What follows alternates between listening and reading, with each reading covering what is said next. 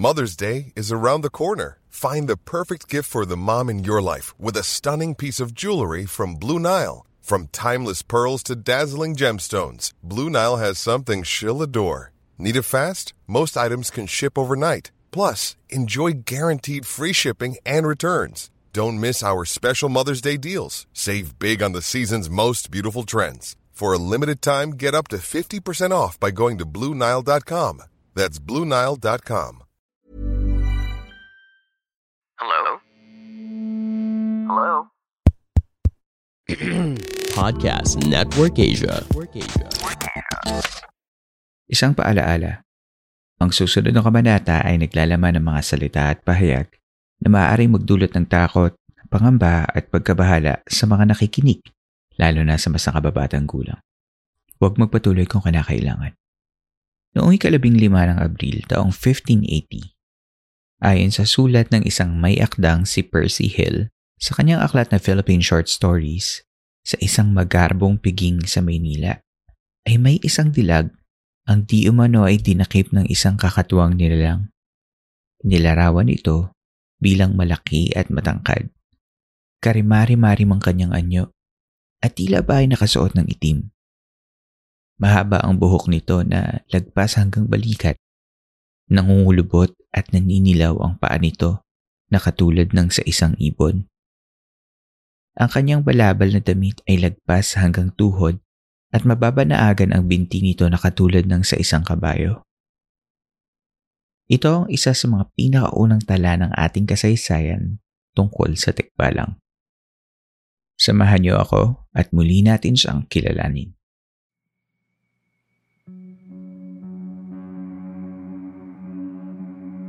Ito ang mga kwentong bumuo ng ating nakaraan.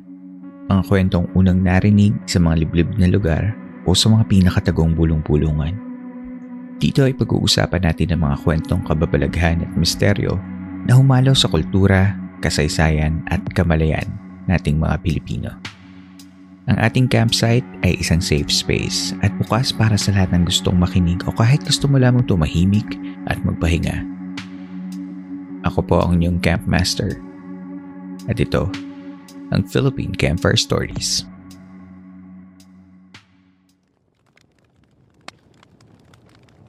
Ang narinig nyo kanina ay isa sa mga pinakaunang tala ng tikbalang na nakita ko sa ating kasaysayan.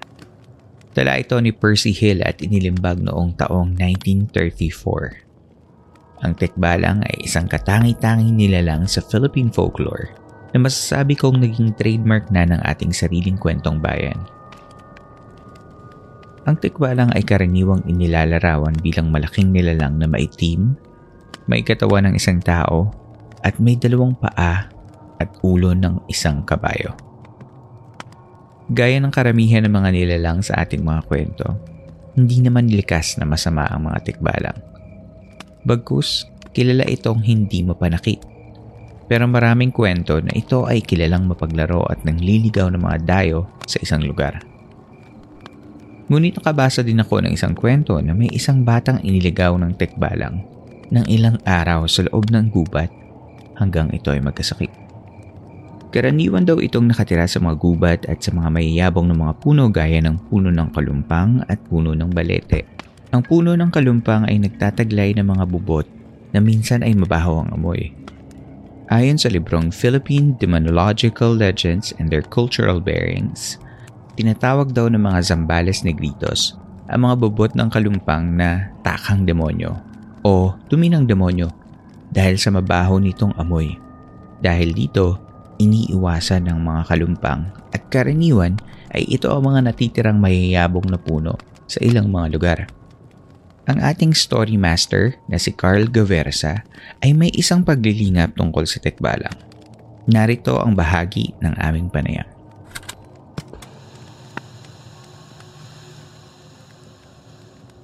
So, pwedeng pakilarawan sa amin kung ano ang tikbalang at ano ang pinaka nakakamanghang katangian ng isang tikbalang para sa iyo.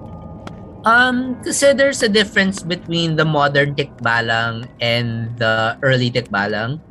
Hmm. Uh, in the around yung turn of the century, like 1900s, the tikbalang is an old man who when he sits down, his knees go uh, higher than his head. It's Mhm. contrasted with the tikbalang now, where it's like Superman figured, super muscular. Yes. That's more the pop culture version of the tikbalang. Mhm. Like classically, they have human bodies but horse heads.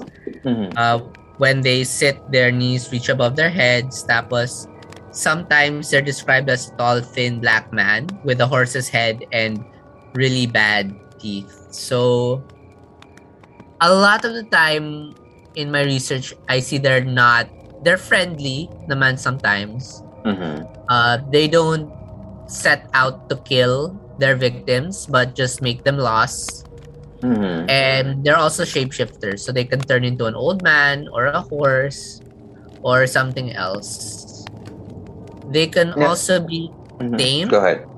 like if you uh wrestle a tikbalang they, they have three golden hairs at the, Mhm. the top of their head so if Mm. you take those hairs the tikbalang will become your servant Nakakatuwang isipin yung ano, yung unang version na sinabi mo. Na iba talaga siya. Kasi parang it could be possible kasi it's well, wh- what is possible with paranormal? Everything is possible naman. Sa Diccionario Mitologico de Filipinas, naaklat ni Ferdinand Blumentritt at nito lang ay inedit ni Jordan Clark ng The Aswang Project. May isang entry ang tikbalang, ngunit ito ay nakasulat bilang tigbalan o tigbalang. Marahil ito ay nasa sinauna pangalan noong panahon ng mid-1800s at isinulat pa ito ng isang Austriano, kaya tigbalan o tigbalang ang nakasulat.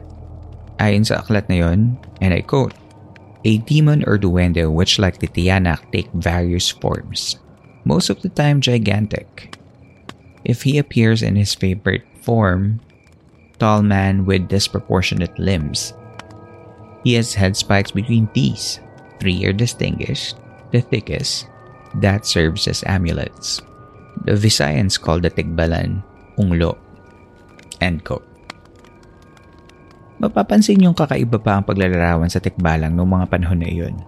Kaya naman ang aking kaibigan na si McCoy mula sa Gamchat Podcast ay napatanong din kung paano nagkaroon ng imahe ng kabayo sa Pilipinas bago pa dumating ang mga mananakop.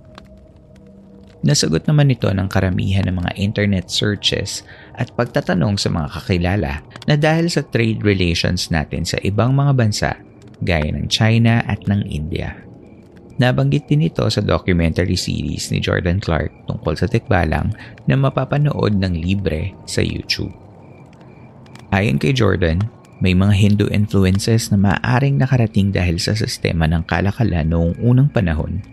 At kung titingnan ang Hinduismo, si Hayagriva o ang katawang lupa ng Hindu god na si Vishnu ay may itsurang gaya ng sa tikbalang. Katawan ng tao at ulo ng kabayo. Ayon pa rin sa The Aswang Project Facebook page, isa pang patunay na may imahe ng mga kabayo ang sinaunang Pilipino bago pa ang pananakop ay ang nahukay na isang nililok na pottery fragment ng ulo ng kabayo mula sa isang libingan sa Novaliches. Ito ay tinatayang galing pa noong 300 AD o 1,200 years bago pa tayo masakop. Ibig sabihin nito, hindi talaga malayong ang mga tikbalang ay nasa kolektiba na ng kaisipan ng mga Pilipino bago pa ang pagdating ng mga Kastila.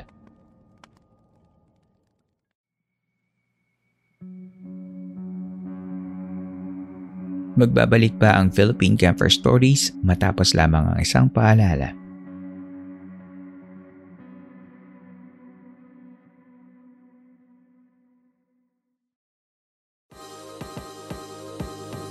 Are you a podcaster? O iniisip mo din bang mag-podcast? Well, let me share that podcasting saved me from the past years of the pandemic. So imagine how important my podcast is to me and of course to the listeners. Sa dami kasi ng ginagawa at iniisip natin, if you add the hassle of editing your podcast, it makes it seem like a lot of work. Well, that's true. Until we found the one tool that powers it all and makes podcasting fun to do again. Introducing Pod Machine. Ang Pod Machine is the most affordable podcast subscription service that helps you with your podcasting needs. They've got everything from audio production, crafting designs, and marketing and growth support. Para naman you can focus on what matters the most, creating great content that you and your listeners love. Sign up now and get a free episode trial, and I'm sure you'll see how easy it is to make a podcast with Pod Machine. Ano nga yung sabi sa commercials? But wait, there's more. Oh ha? If you use my code PHCampfire, you get one free episode credit upon subscribing. So what else are you waiting for? It doesn't matter if your podcast is just a hobby or something bigger. Pod Machine has got your back every step of the way. Head over to podmachine.com right now and sign up.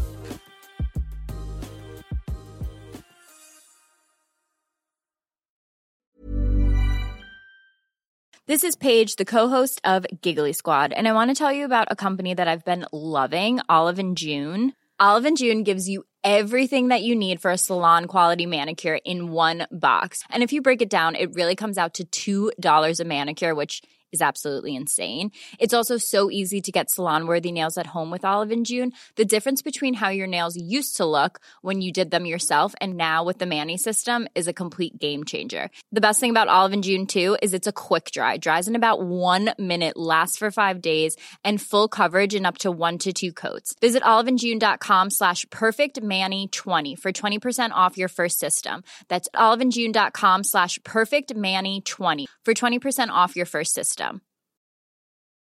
Tired of ads interrupting your gripping investigations?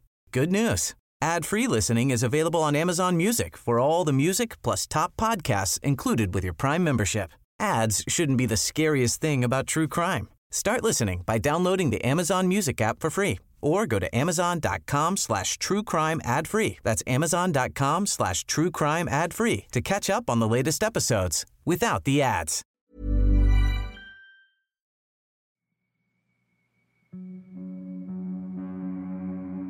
Sa pagpapatuloy ng Philippine Camper Stories.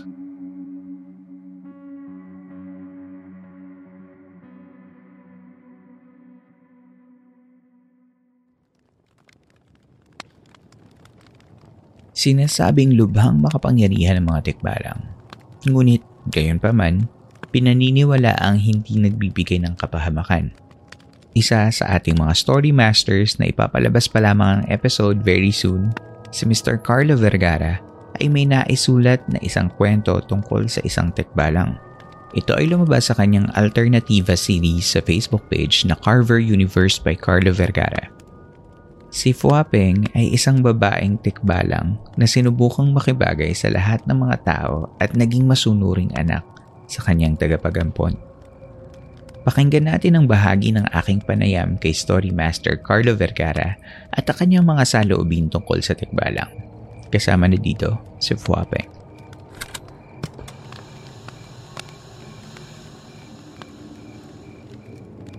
How about tikbalang, sir? Meron ba kayong... Eh, favorite mo, sir, yung tikbalang sa mga stories mo? Oh, I ano, fascinated ako sa kanila.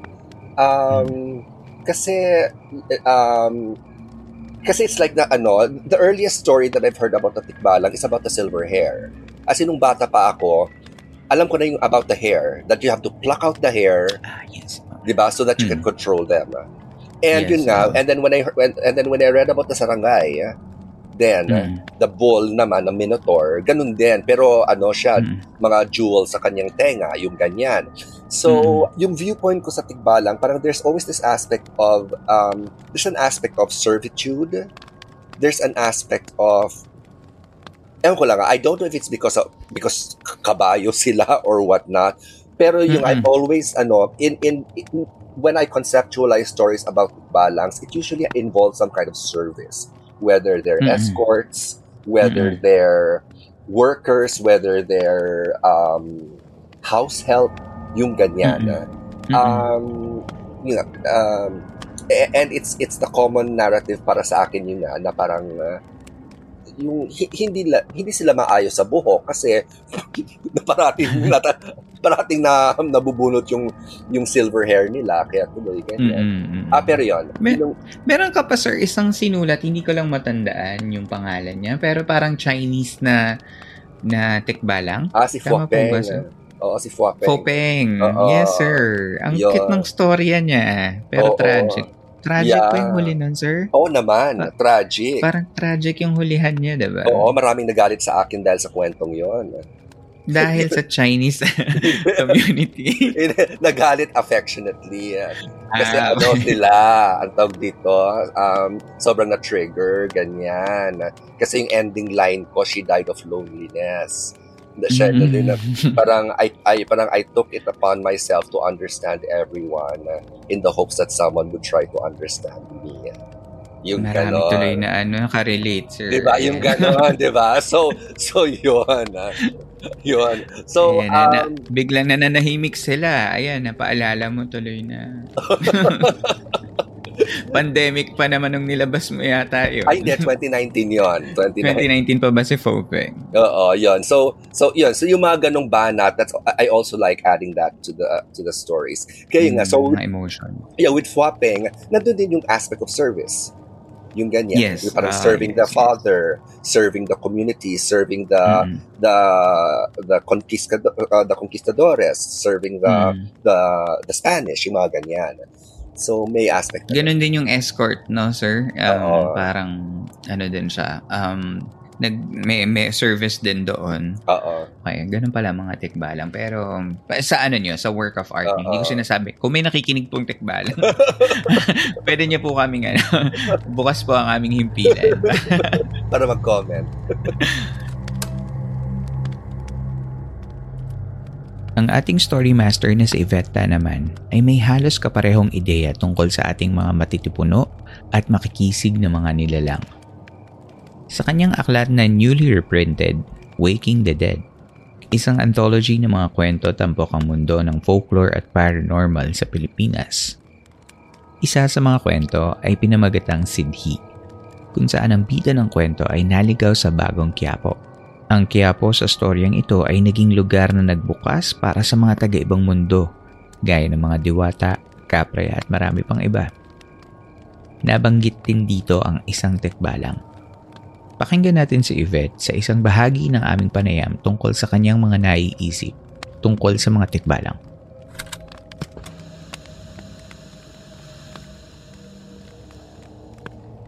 I've heard you talk about this din sa um, Aswang Project. They did a, yung Jordan did a series then of uh, mythological creatures and I think this is one of them, Tikbalang. So, meron ka bang parang exposure? Eh, I'm not, uh, I'm not saying na nakakita ka ba ng Tikbalang pero what's your um, like favorite memory of it? Uh, nakwento ko na kanina at the start yung kwento na um, kwento Mm. ng yaya ng kapatid ko Mm-mm. na may tikbalang dun sa farm ng tita ko na mga ng manok. manok. So, Ah, dahil doon, I, I now have the idea na, okay, baka carnivorous yung mga tikbalang natin. Hindi, kahit na horses sila. Again, nga, no? which which uh, in Greek mythology, I forget which king had which horses who are also carnivorous. Um, but yeah, so I mean, I guess you need protein to, to be that big and strong. Also, Ano ba? I- sorry, um, de, sige, go ahead. What? Ah, yun, yung tikbalang kasi parang naisip, na may nakapagtanong sa akin. Sabi niya, may kabayo ba sa Pilipinas bago dumating ang Kastila? Kailan ba dumating ang mga kabayo para magkaroon ng half horse, half human dito? Diba? Actually, yes. no? But a lot of our, but but there are, di ba, parang there are um, theories din na the Capre is also modern. Na yes. oo. sa time ni Quezon siya nanggaling. Mm-mm-mm. So, who knows with these things. Pero tama, like, kailan ba dumating yung mga kabayo para magkaroon tayo ng Capre? Oo, di ba? So parang Ay, sorry, ng tikbalang. Yeah. our history is um is a whole riff-raff of um pero ang ganda lang pag-usapan na nakarating na siya sa ganyang forma na pinag-uusapan na siya. If you're For what? if you're going to like um write a character of about a tikbalang. Well, I, I have a tikbalang um, side that hindi siya side character, parang just mentioned in the last story of my book, whose Mm. name I forget. The Child Abandoned. Ay, hindi. Basta the last story of my book, whose name I forget. There's one mention of Tikbalang. Okay. Um, basically, he's a hot model Tikbalang. whose jowa is also a model. Hindi. Basically, like, he just looks really hot. Talaga. Nakikita Yeah. mo ba yung mga works ni Carla Vergara sa Alternativa? No. Okay, well, there's this one story na parang, ang sabi niya, yung mga tikbalang, kasi you mentioned hot, the model. so, yung mga tikbalang, di, di ba they have uh, the, the male body, tapos head of Mhm. course. Um, nung before daw, yung mga uh, colonial times, um, nire-rent out yung mga tikbalang ng mga mayayamang um, insulares uh, for as escort. Tapos, um, ah, sobrang naging ah, controversial daw kasi nga parang, syempre, you can't imagine bestiality na yata yun. Ah, pinatigil. Pero de- may mga pictures pa nga daw ng mga parang mga donya, senyora na may kasama silang tikbalang as escort. So, kaya So- parang na-relate ko dun sa sinabi mo. Oh, so I guess magka-wavelength kami ni Carl. Kasi um, I, I think na in the modern era, if we had tech balance now, they would be fitness influencers. Oh my God, totoo kay gym instructors, no? Diba? Bagay talaga, actually. And then you, parang you, uh, you connected pa to the very, very old pre-colonial practice of tribal tattooing. Diba? Mm. Like, Mm. um, when the Spanish arrived, they, ang tawag sa atin, pintados. Kasi, Pintadas. Mm. kasi yeah, kasi puro tattoo. And Mm. then if you I've been talking kasi to a cultural practitioner who does tattoo. And then Mm. kwenta niya sa akin, yung tattoo is um, hindi lang siya basta-basta. It's not the western concept of tattoo na ay gusto ko may butterfly ako dito sa lower back. Ah, Walang di ba? ganon. Okay. Anong hindi daw? siya ganun. It's a mark of honor. So Mm. your tattoo, what is tattooed on you tells the story of your life, and you have no cho- control over what goes on your body. It's only the uh, the tattoo master of your tribe who Mhm. dictates it. So, yung mga pupunta, for example, kay Wang Od ngayon, na parang, ay, I want, I want like this in my shoulder. Mm-mm. Bawal yon. That's super disrespectful. What you do is you, you respectfully, parang, you go through a ritual or you accomplish something Mm. to earn your tattoo. And then, Ah, parang okay. kunyari, if you're a farmer, you get Mm-mm. this tattoo. If you're a headhunter, you get this tattoo. Parang ganon. So, if Mm-mm. you know how to read, you can tell, ah, okay, this person is from this tribe, is a warrior. Parang ganon. May kwento siya. So, Ang imagine ganda. that. O, natikbala. O, diba? Ano, diba? yung the strength of them as a tribe, Yes. ganyan. Ang ganda, Yes. ganda, ganda. Oo nga, no? Uy, gawin mo yun. Ganda. Yes. Ako na una. You heard it here You heard it first. It's coming. Yeah.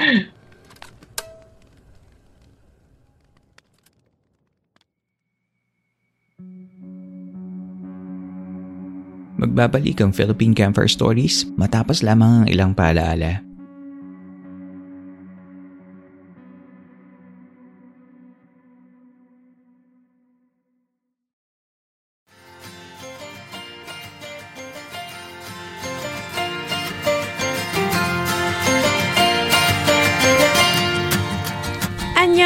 It's your K-drama tita, Tita Marian, inviting all my fellow K-drama fans to check out Tita Talks podcast, where all we talk about every Tuesday is K-drama. Available on all podcast platforms, powered by Podcast Network Asia and Podmetrics. Sarangay!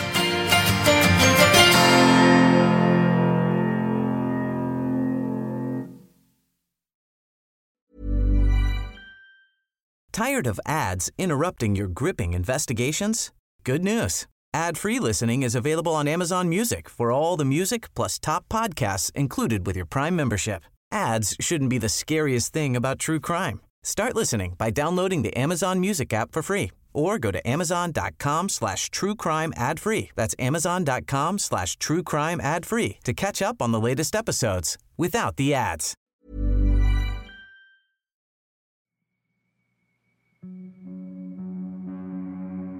Sa pagpapatuloy ng Philippine Camper Stories.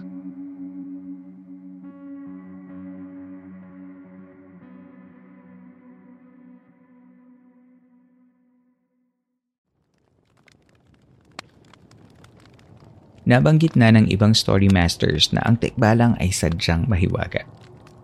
Nariyan na kapag nakabunot ka ng buhok sa kanyang batok o tinatawag na main, ay mapapasunod mo ang tekbalang at maaaring maging iyong tagapagsilbi.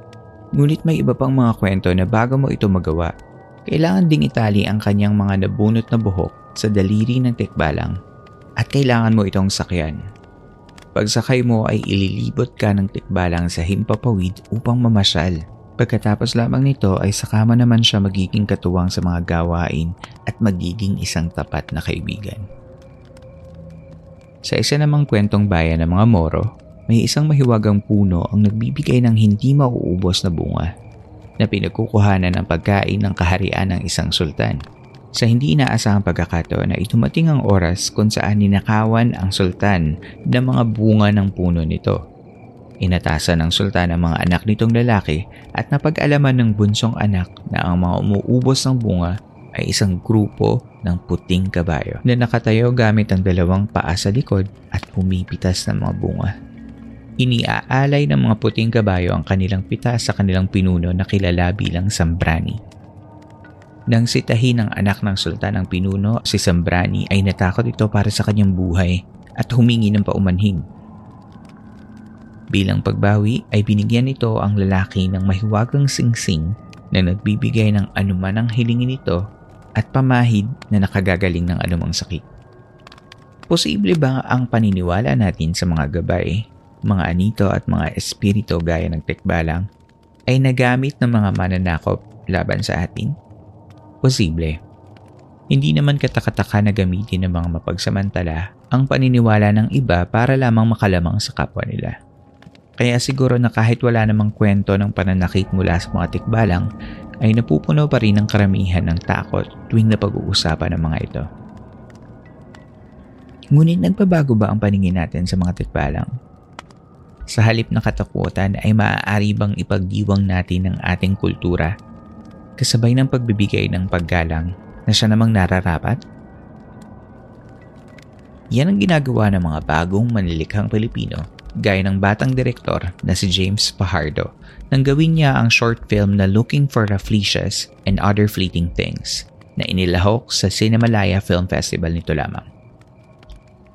Ang kanyang pelikula ay base sa kanyang personal na kwento tungkol sa mga bagay na panandalian at mabilis mawala.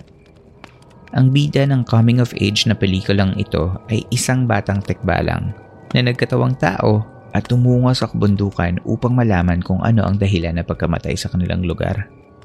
Sinabi ni Direk James na ang pelikulang ito ay based sa mga kwento noong 1950s kung saan ginamit ng CIA ang ating paniniwala sa mga aswang upang mahuli ang mga miyembro ng hukbalahap.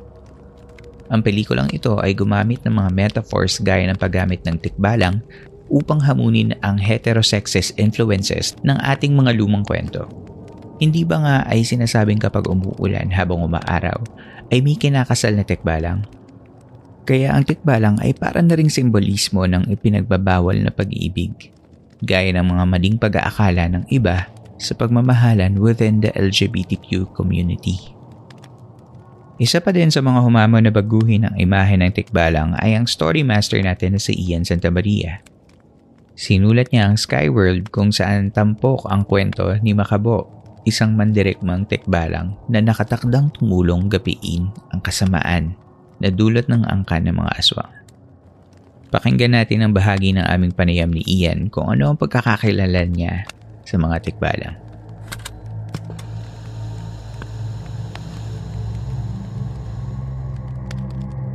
So, pakilarawan ng isang tikbalang at ano ang pinaka nakakamanghang katangian ng isang tikbalang. So you know, we have other cultures have uh, centaurs, minotaurs. Mm. Kaya tayong kabayo, bakit kabayo? It's so hard to to do research on that because ever since it's just been, you know, word of mouth kwento, tikbalang ulo ng kabayo, Yes. katawan ng tao, Mm. and hoofed feet. So, iba-iba yung iterations niya. In fact, uh, well, an Arnold Aris iteration in mythology class, yung tikbalang niya hindi nagsasalita.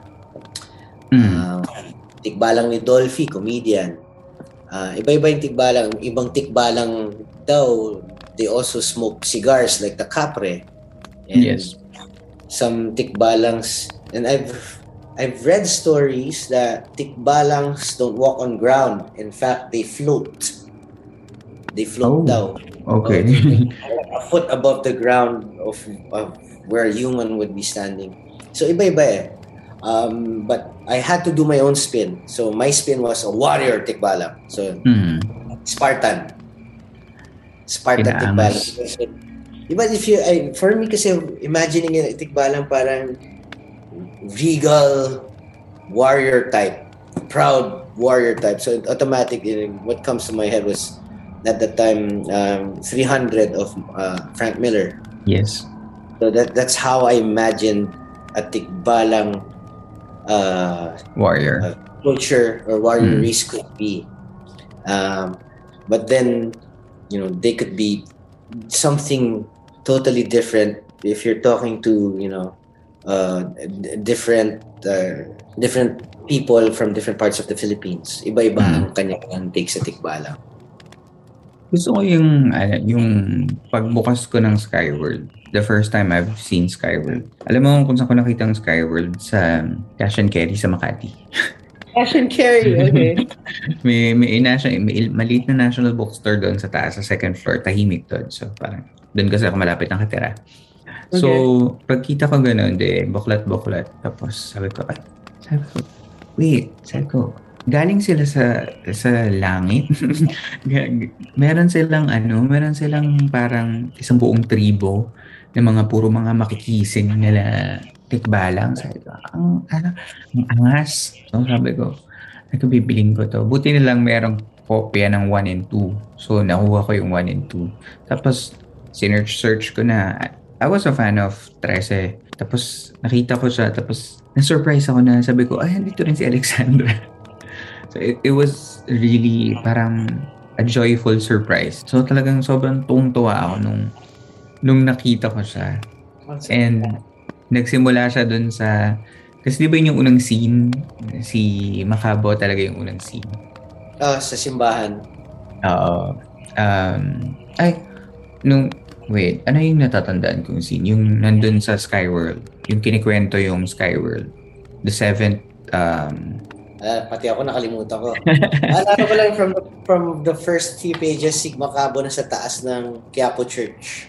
Nakaabang kay Andoy. Habang Mm, nagdadasal si Andoy. mm, mm, mm. Ah, baka yung natatandaan ko yung nire-recall na yung story ni nung tikbalang.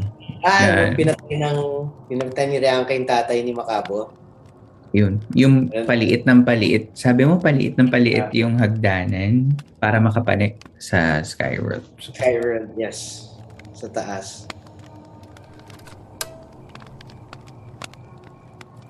Ang makabagong panahon ay nagbibigay na ng mga bagong interpretasyon ng mga karakter mula sa ating kultura. Ang tikbalang na noon ay laging nasa dilim, nakatago sa gitna ng kakahuyan, at kilala lamang dahil sa kanyang anyo, ay unti-unting nagbabago at nakikilala hindi lang ng bagong henerasyon ng mga Pilipino kundi ng buong mundo.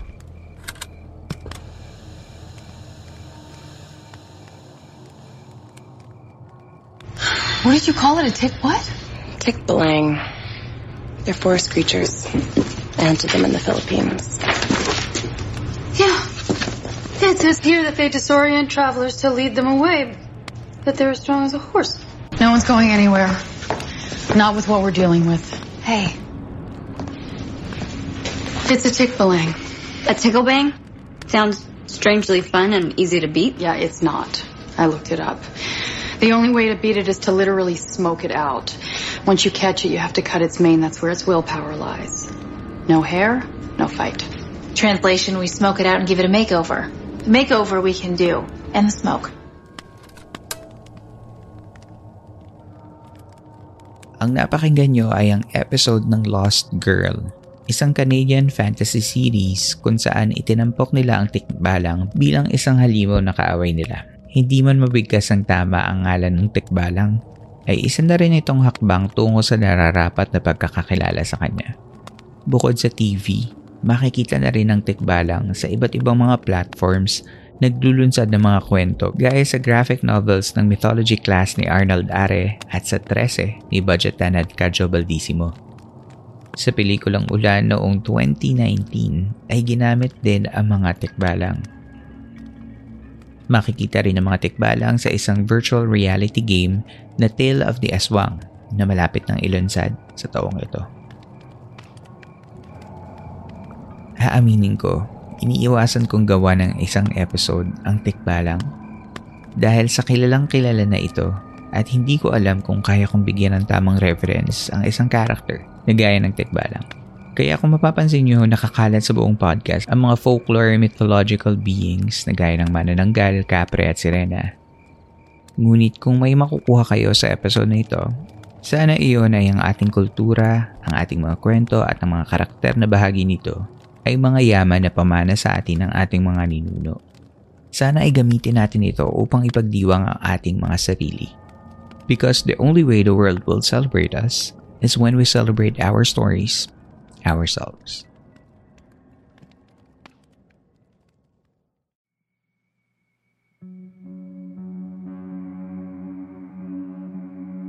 Inyo pong nasa baybayan ng isa na namang gabi ng Philippine Campfire Stories. Sana ay nakatulong kahit panandalian ang pakikinig ninyo upang maipahinga ang inyong mga sarili laban sa problema at hamon sa labas ng campsite na ito.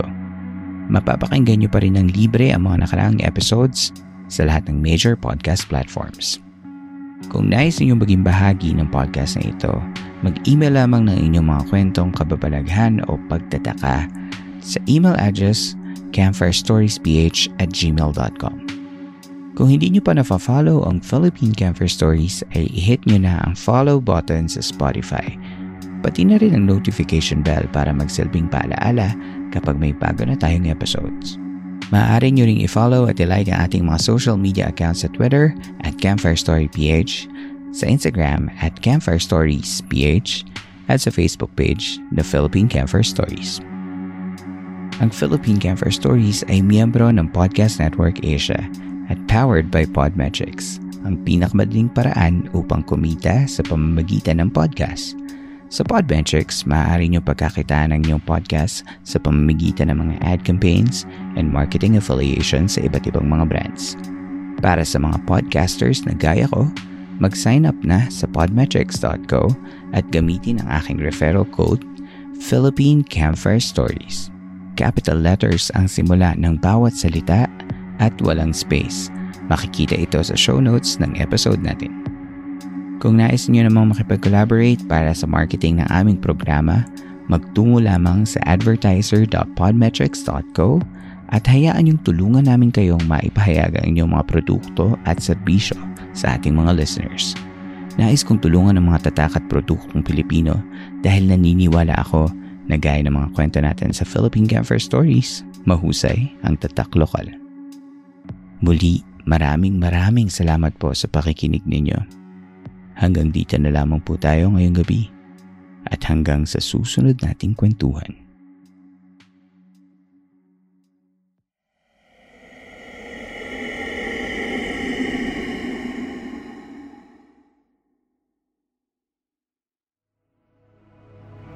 This podcast episode is based on or is inspired by true events. Unless otherwise indicated, all the names, characters, businesses, places, events, and incidents in this podcast are either the product of the podcast creator's imagination or used in a fictitious manner. Any resemblance to actual persons, living or dead, or actual events is purely coincidental.